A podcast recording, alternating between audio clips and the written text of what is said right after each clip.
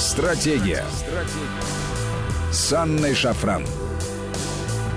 Здравствуйте, друзья, это Вести ФМ. В студии Анна Шафран. И с нами на связи Владимир Сергеевич Васильев, главный научный сотрудник Института США и Канады РАН. Владимир Сергеевич, добрый вечер.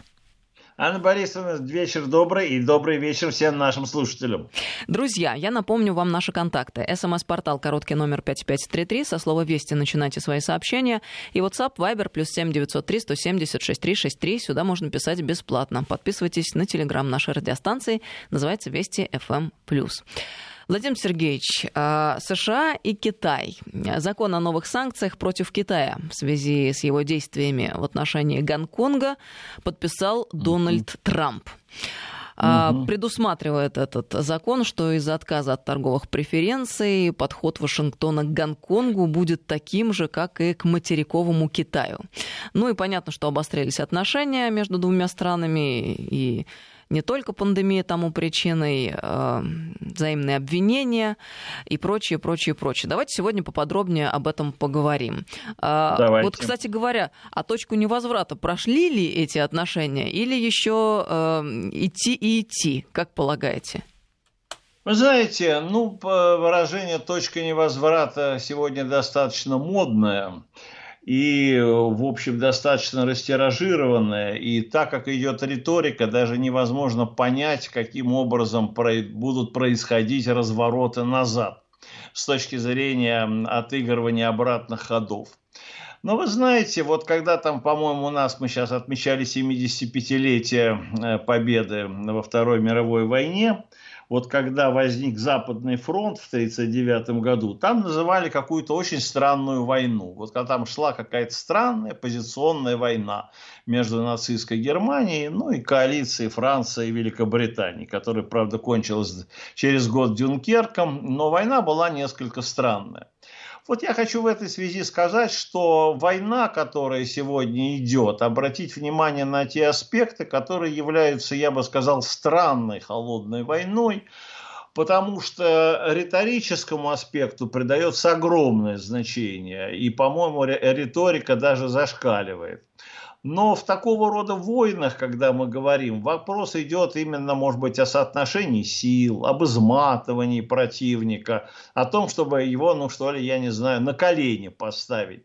И в войнах предыдущего периода, как правило, всегда говорили о том, что побеждает не только идеи, не только дух, но и побеждает еще и у кого ресурсов больше. Вот на сегодняшний день, если посмотреть, вот эта война странная с моей точки зрения, потому что мало внимания обращается на экономический фактор. Если посмотреть или положить в основу экономическую э, составляющую, то можно даже понять еще непонятно, кто кому объявил войну и кто от нее выигрывает. Я имею в виду в данном случае проблему, ну, э, проблему просто товарооборота, проблема положительного, отрицательного сальда и с то, с чего буквально два года назад, вот если не ошибаюсь, тем же жарким июлем месяце, два года назад началась американо-китайская торгово-экономическая война. Американцев не удовлетворял положительное сальдо дефицита, которое было огромным, не удовлетворяли эти балансы. Американцы заявляли о том, что Китай, что так. Да, и ради этого мы как бы и начинаем войну. Нас, говорит, грабят. Вот. Мы этого не должны допустить. Но давайте посмотрим на сегодняшний день, вот на сегодняшнюю статистику, тем более мир, тем вот, ну, Соединенные Штаты Америки, может быть, вместе с ним и мировая экономика, как мы сегодня знаем, где-то в марте месяце стала медленно сползать свалилась такой мировой экономический кризис, где большая часть стран, э, ну, я имею в виду западных, я не говорю про Соединенные Штаты Америки, вот они испытывают экономические трудности, экономические кризисы. Вот только что, например, пришла статистика по э, уже, э, соответственно, первому кварталу окончательно. В первом квартале американская экономика прогнулась на 5%. Ладно. А давайте посмотрим, какова вот сегодня составляющая идет э, со стороны Китая, раз мы говорим сегодня о войне. Вот данные по, по, по китайской статистике почему-то работает более оперативно. И данные, которые у нас есть, говорят о том, что во втором квартале китайская экономика выросла на 11%. Более того, поскольку в первом квартале она э, там спад составил 6 там, процентов, то в общей сложности, ну там со всякими пересчетами, пересчетами, в первом полугодии этого года, то есть в первом полугодии 2020 года, китайская экономика выросла на 3,2%. То есть, в общем, имеет место экономический рост, а если судить по второму кварталу, так Америка, китайская экономика даже выходит на такую, на уверенную стадию подъема. Если же посмотреть, вот скажем, статистика 20 и 19 годов и считать, что все-таки вот этот первый, так сказать, проседание в первом квартале э, имело место тоже заметное или существенное, то все равно китайская экономика за эти полгода прогнулась всего-навсего там на 1,6%. Ну, в принципе, это можно назвать не то чтобы статистической прогрешностью, но она, что называется, набила себе не, очень небольшое количество шишек. Мягко выражаясь, во всяком случае, не то количество шишек, чтобы приостановить поступательное движение вперед. Чего еще нельзя сказать про американцев. Ну да ладно. Это, как говорится, в общем. А давайте посмотрим на вот их взаимоотношения. Уже те же самые торгово-экономические. Вы знаете, ситуация выявляется вообще более такая удивительная. Американская статистика несколько запаздывает, но смысл ее простой. Вот первые пять месяцев э, э, товарооборот между США и э, КНР каков, ну, в данном случае будем говорить, каково сальдо, то есть превышает ли экспорт импорт или импорт экспорт. Короче говоря, за 5 месяцев положительное сальдо Китая в торговле с Соединенными Штатами Америки составило 100 миллиардов долларов. Вдумайтесь эту цифру, 100 миллиардов. То есть идет война, вот, Соединенные Штаты раскручивают некий маховик э, вот этой вот риторики, а получается, что Поднебесная живет по принципу, хорошо нам известную, а Васька слушает да ест. В том плане, что, ну ладно, понимаете, что же делать? Ну вот положим себе лишние 100 миллиардов. Я посмотрел китайскую статистику, более оперативную, уже за 6 месяцев. Там ситуация еще хуже, потому что за 6 месяцев положительное сальдо составило 120 миллиардов долларов. То есть, если пересчитать на год, то можно вообще понять, что э, э, Китай может действительно, ну, скажем, в этом году иметь положительное сальдо там, за 200 миллиардов долларов. Конечно, пустячок, если так можно выразиться, но тоже приятно в условиях военного времени, которое маховики раскручивают. Поэтому, если говорить о точке невозврата, то можно сказать, а что имеется в виду с точки зрения того, что еще не все рекорды положительного сайта те экономические выгоды, которые имеет Китай сегодня в взаимоотношениях с Соединенными Штатами, даже в условиях исключительно сложной, запутанной международной обстановки, они, что называется, этим только ограничатся. Момент. Для сравнения я посмотрел Э, взаимосвязь, э, так сказать, торгово-экономические отношения. Вот сейчас Америка бегает, э, вернее, американские представители уговаривают страны Евросоюза не иметь дела с Китаем. Великобритания уже вроде от систем 5G отказалась, от платформ. Теперь вроде бы надо убедить Европу, чтобы она тоже отказалась. Другие европейские страны, я имею в виду Евросоюза, но тут тоже получается интересная вещь, потому что положительное сальдо в торговле Китая и Евросоюза как раз за эти полгода составляет всего 60 миллиардов долларов, то есть в два раза меньше.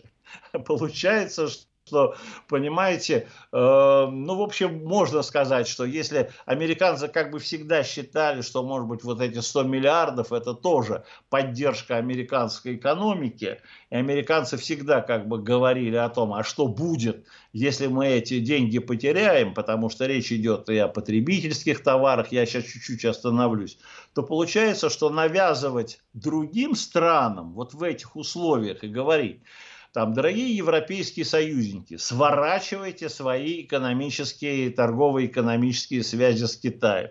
Ну, допустим, что торговые экономические союзники будут их сворачивать. Скажем, ну вот у нас 60 миллиардов, давайте понизим до 50 или до 40. Встает вопрос, а куда эти 10-20 миллиардов дедутся? Получается, что они, в общем, в той или иной форме перекочуют на китайский, на, э, на американо-китайский рынок. Это тоже может быть такая вот элементы, то, что я сказал, странная холодная война. На днях генеральный э, прокурор, или же он же министр э, юстиции США Бар, выступил в порядке такой, ну что ли, такие были лекции, были такие лекции, если так можно выразиться, для американских бизнесменов. Он выступал в штате Мичиган. Его призыв был простой. Не имейте дела с китайскими сторонами, сворачивайте торговые экономические связи. А, вы знаете, китайцы, они, или китайская сторона регулярно занимается шпионажем. Они крадут наши научно-технические, производственные и все остальные виды секретов. Короче говоря, вы от них очень пострадаете. Правда, сейчас Америка очень страдает сам от эпидемии коронавируса. Как вы знаете, очередные рекорды, по-моему, побиты на днях. Уже на 75 тысяч вышли ежедневная заболеваемость. И тут Эгон Бар сказал, ну вы знаете, в общем, у нас действительно положение на этом фронте американо-китайском складывается очень серьезное. Америка полностью зависит от поставок китайских масок, защитных, э, значит, этих масок, перчаток, защитных костюмов, э, другого оборудования, медикаментов. В общем, короче говоря, помимо этого есть еще цепочки снабжения, от которых всецело и полностью зависят Соединенные Штаты Америки. И в этой связи дальше как-то Бары дальше, дальше и сказать не мог. А если эти цепочки прервутся, тогда что же, Америка проиграет войну с коронавирусной пандемией? Все это слушать было довольно любопытно или довольно интересно. Но вот оно лишний раз подчеркивает, может быть, то, что я сказал – что не хвалися, вот, э, идучи на рать, а хвалися, возвратясь, я думаю, что сегодня очень многие моменты в Америке как бы не просчитали эту вот, так сказать, войну с Китаем. И мне она лично представляется вот на данной стадии, когда если посмотреть вот эти вот э, экономические э, выкладки или экономическую составляющую, а в любом случае, понимаете, войны иногда и кончаются именно тем, что победившая сторона диктует свои условия проигравшей стороне, и тут еще непонятно, как кто кому продиктует.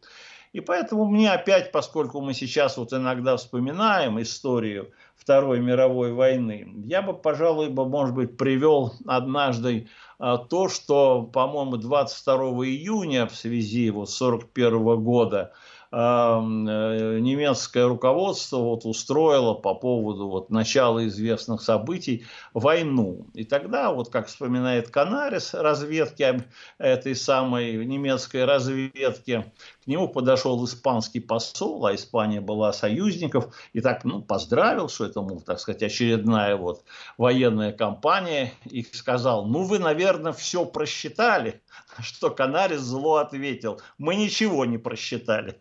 Вот мне лично представляется, что втянувшись в эту войну, администрация Трампа пока ничего не просчитала.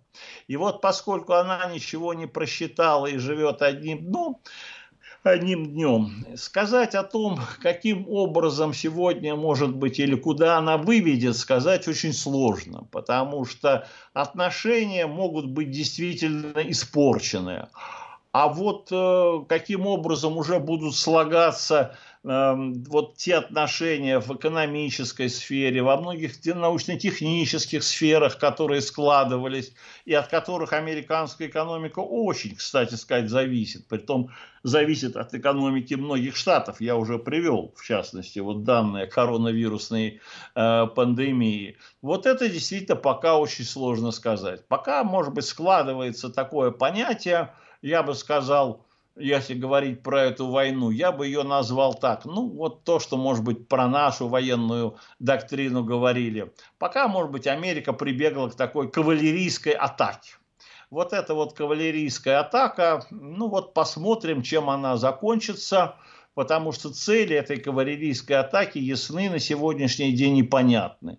Это, во-первых, обвинить Китай в том, что именно он, Китай, организовал или, так сказать, создал или спровоцировал мировую пандемию. Он ее успешно преодолел, я уже это показал, или преодолевает. Э, ну, западные страны не очень пока ее преодолевают. Вот поэтому надо Китай э, доказать, э, наказать соответствующим образом. Вот надо сколотить мировое общественное мнение, или, вернее, создать, сформировать мировое общественное мнение, которое бы как бы осудит Китай, ну и, возможно, там, я уж не знаю, предъявит экономические какие-то требования к Китаю. Но то, что я сказал, и то, что мы сегодня наблюдаем, у Китая есть чем ответить. Ну вот так сложилось сегодня, сегодня международная отношения, очень сложная система мировых э, политических, геополитических, да и многих других э, взаимоотношений, что Китай не является вот таким вот легким противником, которого можно опрокинуть в ходе кавалерийской атаки. Вот испортить с ним отношения очень легко. Китай в данном случае, я думаю, имеет не короткую память. А вот с точки зрения того, каким образом это дальше будет влиять на расстановки геополитических сил, сказать довольно сложно. Ну вот послали сейчас Соединенные Штаты Америки вновь в Южно-Китайское море два своих э, эсминца, по-моему, там эсминец, э, то есть два авианосца, немец и еще какой-то авианосец – ну, посмотрим. Они там вот уже были на этих маневрах, но сейчас их обратно перебросили. Китай тоже перебрасывает свой истребительный флот. Ну, вот посмотрим, например, чем эти маневры могут закончиться. Во всяком случае, я думаю, может быть, пока вот это вот маневрирование, оно, может быть, будет наряду с риторикой оно будет, может быть, доминировать и превалировать. Оно будет, может быть, вводить или создавать определенного рода фон для того, чтобы обсуждать этот вопрос, для того, чтобы, естественно, как-то рассматривать все перспективы э, подобного рода конфронтации Соединенных Штатов Америки с Китаем. Но я думаю, что вот так вот реально подвинуть Китай, если так можно выразиться, с тех позиций, которые он на сегодняшний день уже как бы имеет, это уже другая проблема и другая, если хотите, задача. Здесь уже в данном случае Америка должна скорее свои собственные проблемы решить, прежде чем думать как бы о таких стратегических замыслах в отношении Китая.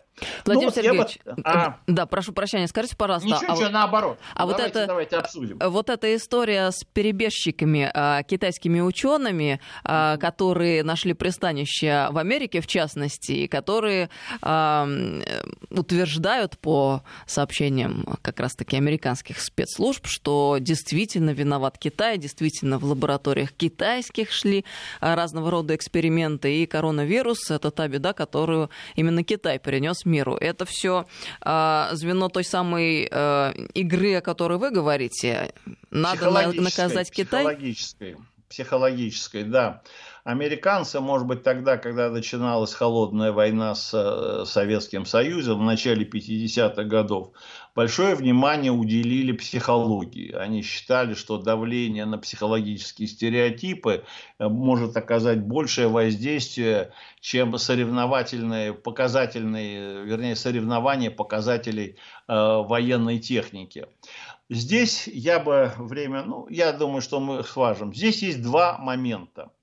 Один момент хорошо известен, понимаете? Все люди, которые сталкивались с Соединенными Штатами Америки, и те люди, которые, понимаете, которых американцы выпускали в пространство – по собственной ли воле, по еще какому-то стечению там обстоятельств, всегда говорили то, что от них хотели американцы.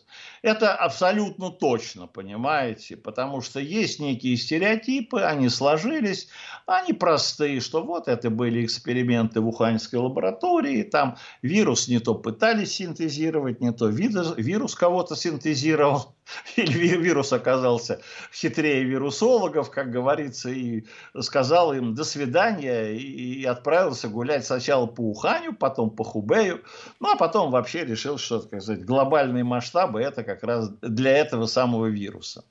Это первая сторона медали, и я думаю, что всех, всех э, вирусологов, всех, как говорится, специалистов, которые предъявят американцы, будут говорить про это. Вторая очень важный момент, что действительно там произошло, какие моменты действительно имели место быть, и в какой степени на сегодняшний день, э, ну, скажем, к этому причастны, допустим, те же Соединенные Штаты Америки, ибо вроде бы мы знаем, что есть немало свидетельств того, и это может быть в духе администрации Обамы. И это, кстати сказать, не просто в духе администрации Обамы. Это в духе вообще американского подхода она состоит именно в том... У нас есть еще время?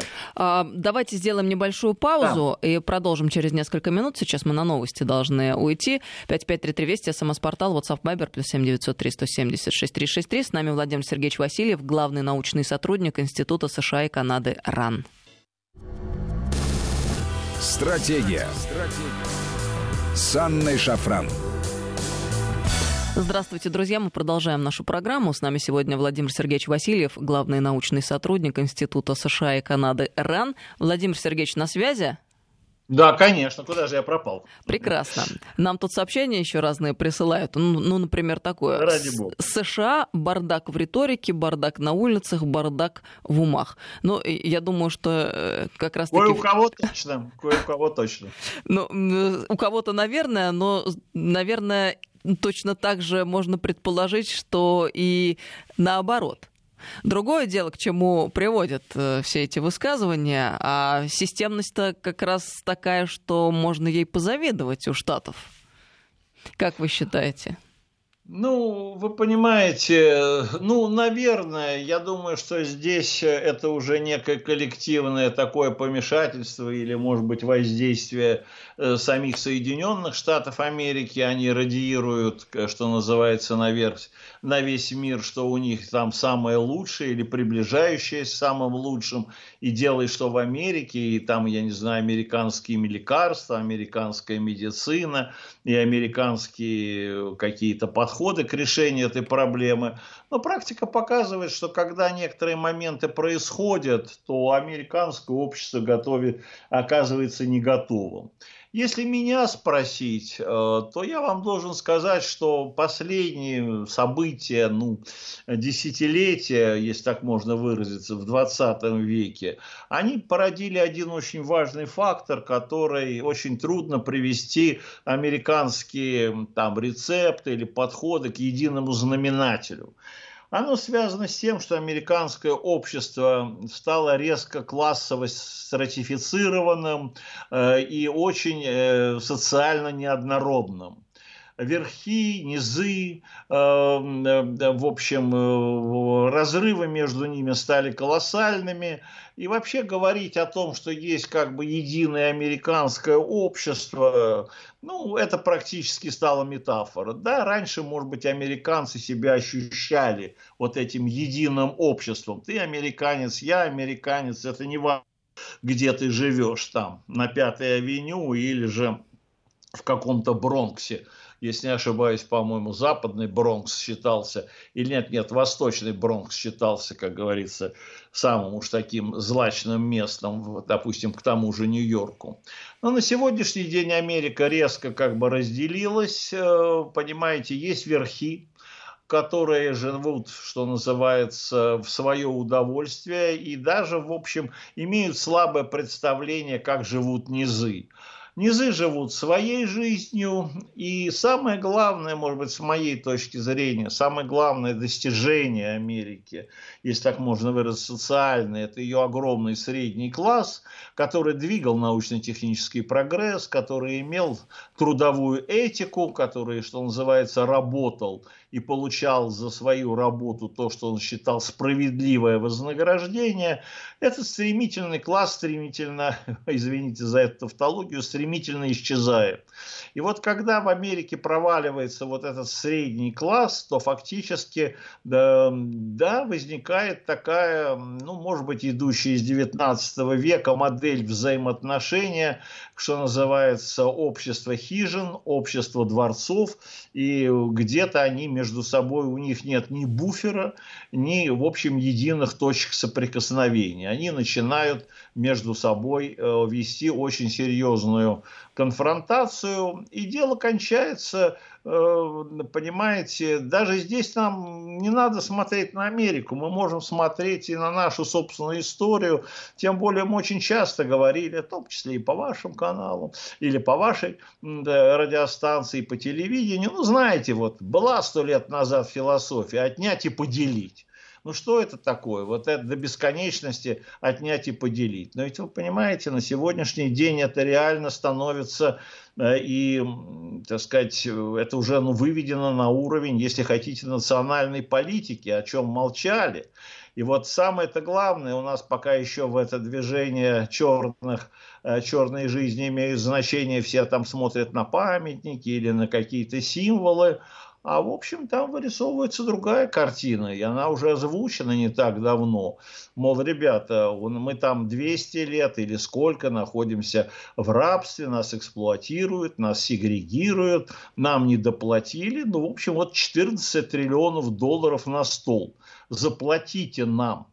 Это ведь официально озвучено, это официально выдвинуто. Более того, я вам хочу сказать очень интересную вещь, что если обратиться к программе, вот этой Америки э, черной жизни имеет значение, а сама эта организация была создана в 2014 году, мы еще можем так вскользь поговорить, вот она в 2016 году взяла и написала такую программу из девяти пунктов. Она называется там «Экономическая справедливость» или «Восстановление экономической справедливости».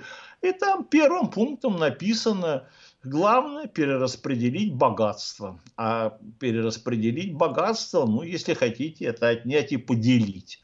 И это, в общем, на сегодняшний день поскольку это уже выведено на уровень, сначала на уровень политической кампании, а, то есть президентской кампании, от этого так просто не отмахнешься, потому что это, в общем, где-то пытались держать, это немножко было так на периферии политических дебатов, да-да-да-да-да, конечно, конечно, вот, несправедливости много было, ну, давайте, товарищи, кому, кто глаз, кто старое помянет, тому глаз вон, а на самом деле сегодня это уже действительно озвучили, это вывели, и это новое состояние.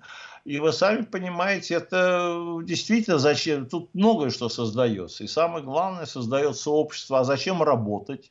А зачем повышать там знания, квалификацию? Сколачивай бригады, боевиков, если хотите, вооружайся. Вот, как там у, у китайцев, винтовка рождает власть, ну хорошо, вот значит соответствующие, как говорится, сила, она и породит экономические преимущества, давайте отнимем и, пере, и, и переделим. И это новый поворот, может быть, в американских, как говорится, в американском, я, я бы сказал, в развитии американского общества, ибо, ну, я такого, в общем, не помню. По крайней мере, на протяжении последних ста лет, после Первой мировой войны, Америка как бы от этих принципов отнять и поделить отошла на сегодняшний день вот этот вирус, может быть, э, вот не коронавирус, а вот этот вирус отнять и поделить, если он еще ложится на ну, относительно экономически состоятельное общество, если он начинает овладевать огромным количеством сознанием людей, это становится движущей силой очень серьезной. И оно, конечно, очень в огромной степени может изменить э, и социальные порядки, и социальную политику или что-то в этом роде. Ну, сегодня, ну, по крайней мере, ну, насколько я понимаю, ну, в общем, вот у нас в конце июня в конце виноваты июля будет съезд демократической партии, они там будут выдвигать программу, там и так много очень левацких э, соответствующих перераспределительных э, мотивов или пунктов программ. Посмотрим, запишут они это или не запишут но вероятность очень велика, что да, запишут. Надо заниматься вот соответствующим рода перераспределением. Да более того, значит, э, по-моему, два дня назад э, в одном американском городе уже, по-моему, принято решение, э, оно небольшое, к сожалению, к своему стыду я забыл, но тем не менее живет там 80% белых, они прямо заявили о том, что они признают свои исторические долги или историческую задолженность, или вернее, они признают свою историческую вину перед соответствующим меньшинством, ну, в данном случае, наверное, афроамериканским меньшинством, которое живет в этом городе, и, в общем, выделяют соответствующие средства, правда, не в виде разовых выплат, а в виде всяких расходов на увеличение там школ, больниц и прочих э, расходов социальных, но именно как компенсация. Вот не просто нам нужно увеличивать или расширять инфраструктуру, а нам надо действительно рассчитаться с долгами прошлого, понимаете? Мы все-таки несем комплекс вины, грешить, каяться, вот, и соответствующим образом мы должны компенсировать э, свои прогрешения экономические э, перед афроамериканцами. Надо сказать, что ну, нам тоже надо, понимаете, мы так пока углубляться в эту тему не будем, потому что, слава богу, за пределами, в данном случае мы не будем говорить страны, но за пределами нашей страны, в данном случае в ближнем зарубежье есть немало, кстати сказать, людей, которые тоже готовы жить за счет того перераспределения богатства, кому-то кто-то что-то должен. Поэтому, понимаете, с программы все эти сносы памятников, это, как сегодня выясняется, такой очень хитрый и тоже продуманный шаг. А, а вот шаг номер два – это давайте по-другому делить экономические пироги. А вот, и не просто делить, это еще ладно, то есть делить, как говорится, то, что на сегодняшний день вот сделали, испекли, и каким образом, ну, э, Анна Борисовна, да, наверное, все мы слушатели в рассказы, давайте какой-то такой анекдот расскажем, приходит там у отца два сына, это самое, папа, скажи, пожалуйста, а вот пирог, как нам, говорит, изготовить надо, как надо поделить? Ну, скажи, отдай младшему брату львиную долю. А что значит львиную долю? Ага, ну это значит большую часть пирога.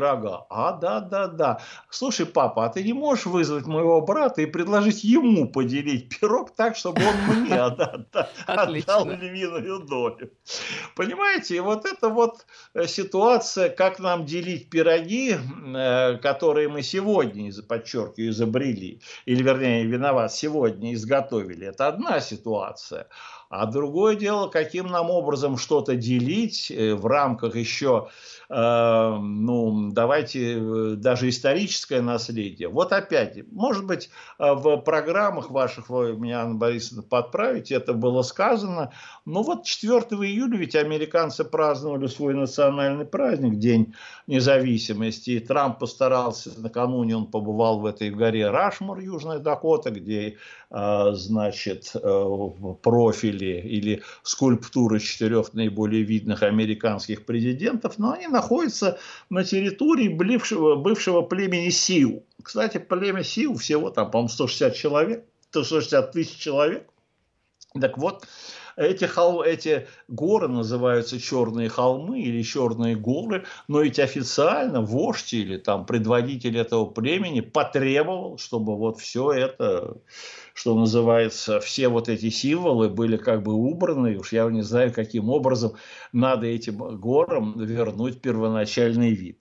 То есть это все игры очень такие, ну, здесь действительно, э, тут надо очень тщательно, как бы, понимаете, подходить, что это непростые моменты в глобальном плане, это очень серьезно, и возвращаясь ведь опять к Китаю, американо-китайским отношениям, я хочу сказать или сослаться на выступление опять Помпео от 15 июля, а это всего было два дня назад, я очень внимательно слушал его на пресс-конференцию, ему опять был задан вопрос, должен ли Китай заплатить, или вернее экономически компенсировать э, все те потери, которые в результате коронавирусной эпидемии понесла, ну, в данном случае США там, или мировая экономика – Помпео даже разговора не оставил, сказав, что об этом даже разговор не стоит. Он даже такое выражение употребил абсолютно.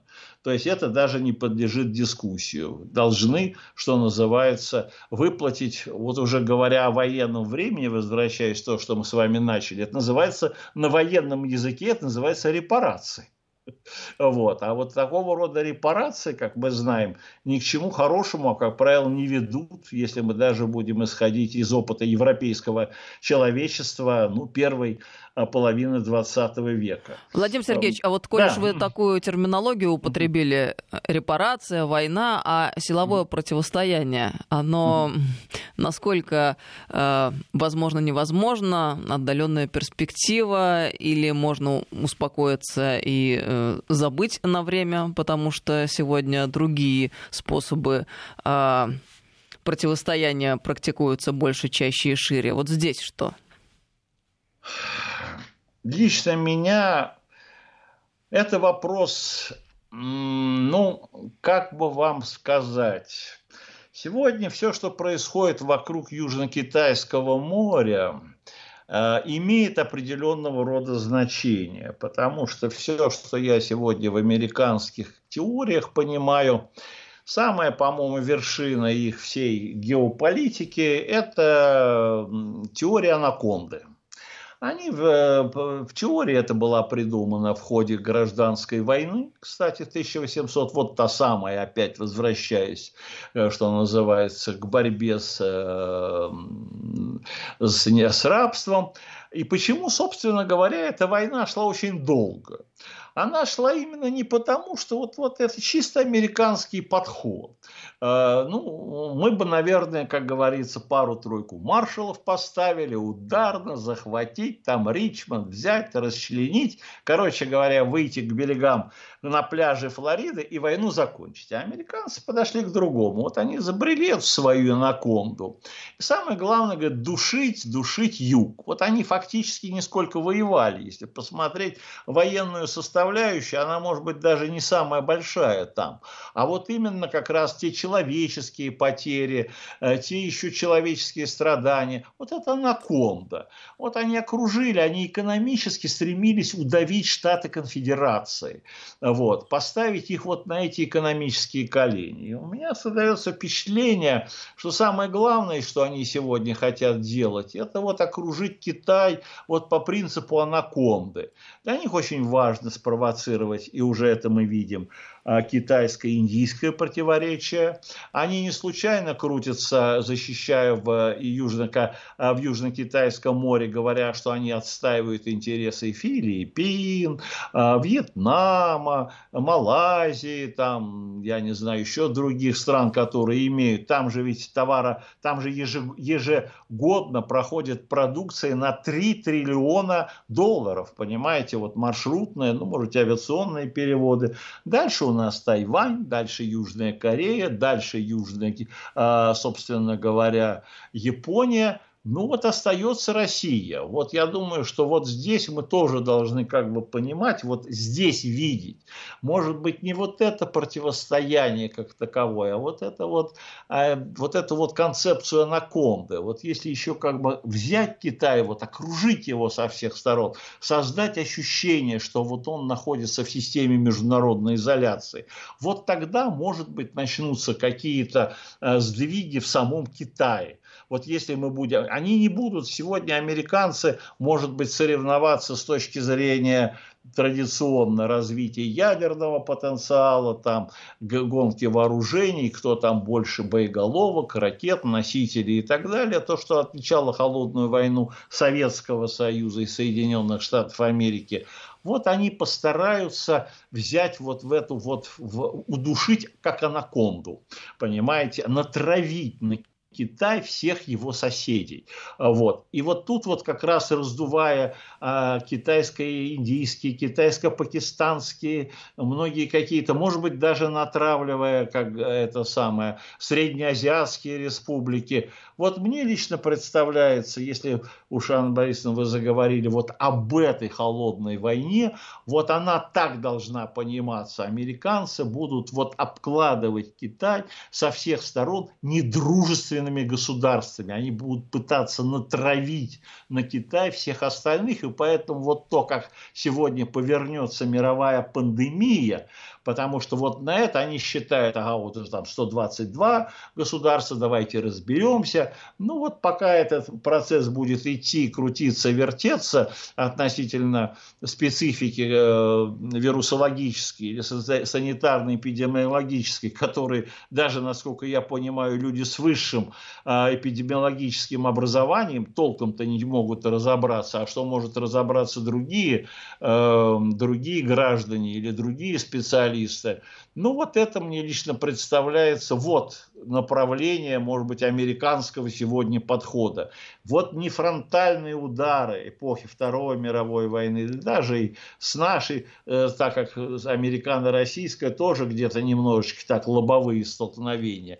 Вот если говорить про американскую стратегию, вот такая вот анаконда. Постепенно, постепенно начинать обкладывать Китай со всех сторон вот этими кольцами, анакондами, пытаясь вот как бы сдавить, задушить, изолировать. Вот так я себе представляю может быть, в идеале своем э, вот это вот технологическое ноу-хау, изобретенное 150 или сколько там, 160 лет назад на территории непосредственно самих Соединенных Штатов Америки.